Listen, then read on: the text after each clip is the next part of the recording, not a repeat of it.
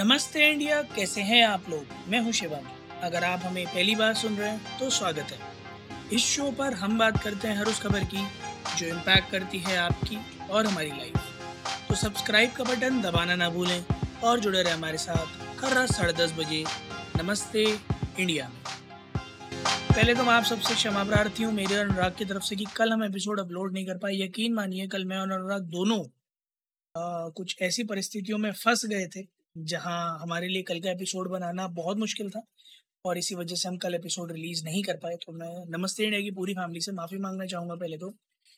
दूसरे नंबर पर मैं आप लोगों को एक बड़ी अच्छी खबर सुनाना चाहता हूँ। IPL में एक बड़ा ही अमेजिंग मैच चल रहा है, Chennai Super Kings versus Kolkata night Riders का, जिसमें चेन्नई सुपरकिंग्स ने पहले बैटिंग करते हुए 235 रनों का विशाल का स्कोर खड़ा कर दिया। 236 चाहिए KKR को जीतने के लिए। जगदीशन और नारायण बैटिंग करने आए हैं।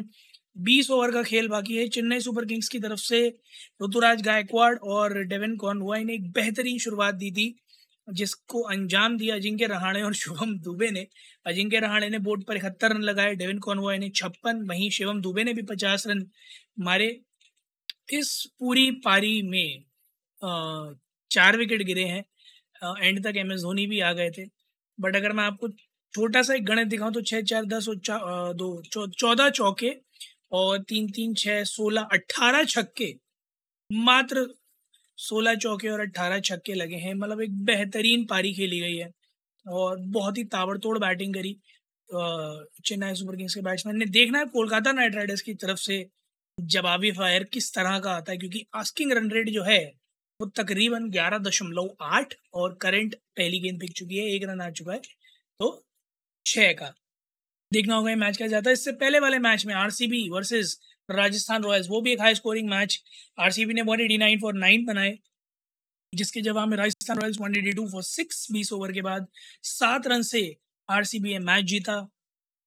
प्लेयर ऑफ द मैच बने ग्लेन मैक्सवेल, जिन्होंने 77 रन मारे 44 गेंदों में। बहुत ही बढ़िया पारी खेली। स्कोर कार्ड की अगर मैं बात करूं तो रॉयल चैलेंजर्स बैंगलोर की तरफ से विराट कोहली ने गोल्डन डक मारा।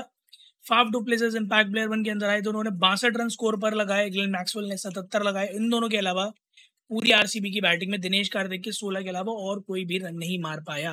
तो मेरे ख्याल में RCB को ये सोचना बहुत ज़्यादा ज़रूरी हो गया है इस मोमेंट में कि अगर 2 बैट्समैन के भरोसे पूरी टीम चलेगी तो कैसे चलेगा, क्योंकि 9 विकेट गिरे पर रन सिर्फ 2 ही लोगों ने मारे। That is something RCB needs to think for.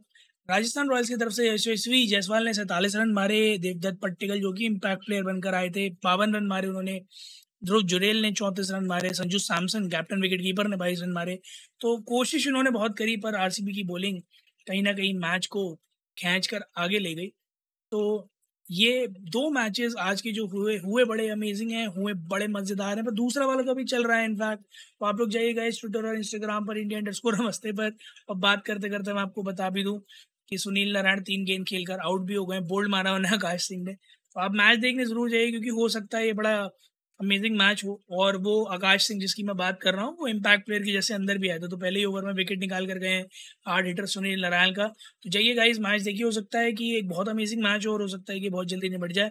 पर जो भी हो हमें अपने रिव्यू जरूर दीजिएगा India_Namaste पर ट्विटर और इंस्टाग्राम पर, हमें जानकर बड़ा अच्छा लगेगा।